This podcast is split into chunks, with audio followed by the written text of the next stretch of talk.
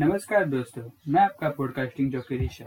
आज मैं आपको द हिंदू मैथोलॉजी में भगवान शंकर के पूर्ण रूप महाकाल यानी काल भैरव का कहानी बताने वाला हूँ। तो चलिए शुरू करते हैं।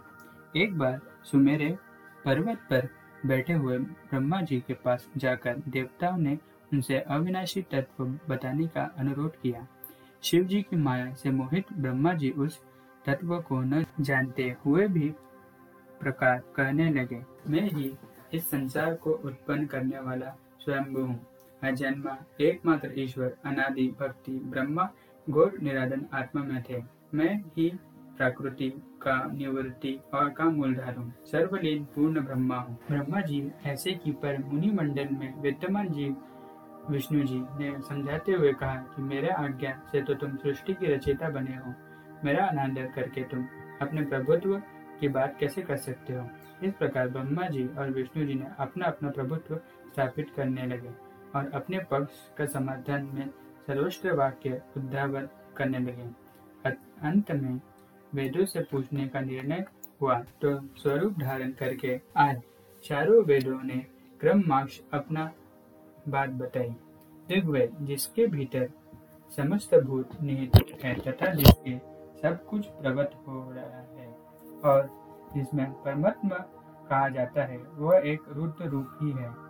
यजुर्वेद जिसके द्वारा हम वेद ही प्रमाणित होता है तथा जो ईश्वर के संपूर्ण यज्ञों तथा योगों से भजन किया जाता है, सब कुछ दुष्ट वह एक शिव ही है।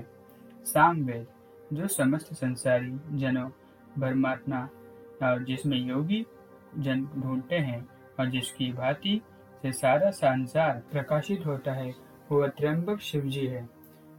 अथर्ववेद जिसकी भांति साक्षरता होती है और जो सब यह सुख दुख अतीत अनादि ब्रह्मा है, वे केवल एक शंकर जी ही है। विष्णु ने वेद के इस कथन से प्राप्त करते हुए नित्य शिव के रमण करने वाले दिगंबर पतिवर्णन धूलि धूलशति प्रेमनाथ कुटेट धारी सर्ववशिष्ठ रूपन वही निसंग शिव जी को पर ब्रह्मा मानने का से इनकार कर दिया। ब्रह्मा विष्णु विवेद को सुनकर ओंकार ने शिव जी की ज्योति प्रकट हुई, नित्य और सनातन परब्रह्मा बताए, परंतु फिर भी शिव की माया से मोहित ब्रह्मा जी और विष्णु जी की बुद्धि न बदली। उस समय उन दोनों के मध्य में आदि अंत रहित एक ऐसी विशाल ज्योति प्रकट हुई कि सब उसको देखकर अचंबा हो गए। ब्रह्मा एक पंचम सिर जलने लगे। इतना ही नहीं, त्रिशूलधारी नील लोहित शिव वहां प्रकट हुए, तो अज्ञानतावश ब्रह्मा उन्हें अपना पुत्र समझकर अपनी शरण में आने के कहने लगे। ब्रह्मा की संपूर्ण बातें सुनकर शिव जी अत्यंत क्रोधित हो चुके थे और उन्होंने तत्काल भैरव को प्रकट कर उस समय ब्रह्मा पर शासन करने के लिए आदेश किया। आज्ञा का पालन करते हुए भैरव ने अपनी बाई उंगली के नाम ग्रह से ब्रह्मा का एक पंचम सिर काट डाला। भयभीत ब्रह्मा सत रुद्री का पाठ करके हुए शिव जी की शरण में हुए।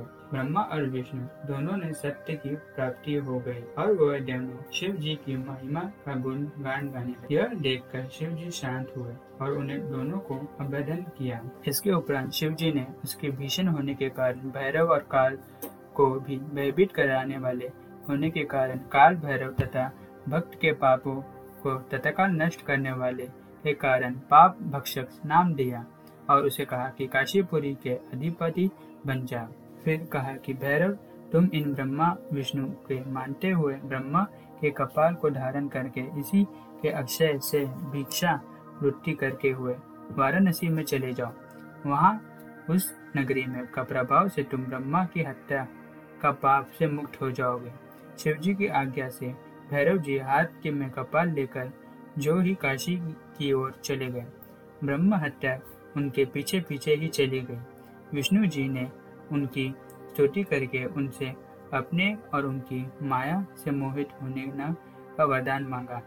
विष्णु जी ने ब्रह्मा हत्या के भैरव जी के पीछे करने की माया पूछने चाहिए, तो ब्रह्मा हत्या ने बताया कि वह तो अपने आप ही पवित्र हो मुक्त होने के लिए भैरव के अनुसरण कर रही है। भैरव जी की ये जो काशी पहुँचने तक उन्होंने अपने हाथ से चिमटा और कपाल छूटकर पृथ्वी पर गिर गया और तब उस स्थान पर का नाम कपाल मोचन तीर्थ पड़ गया।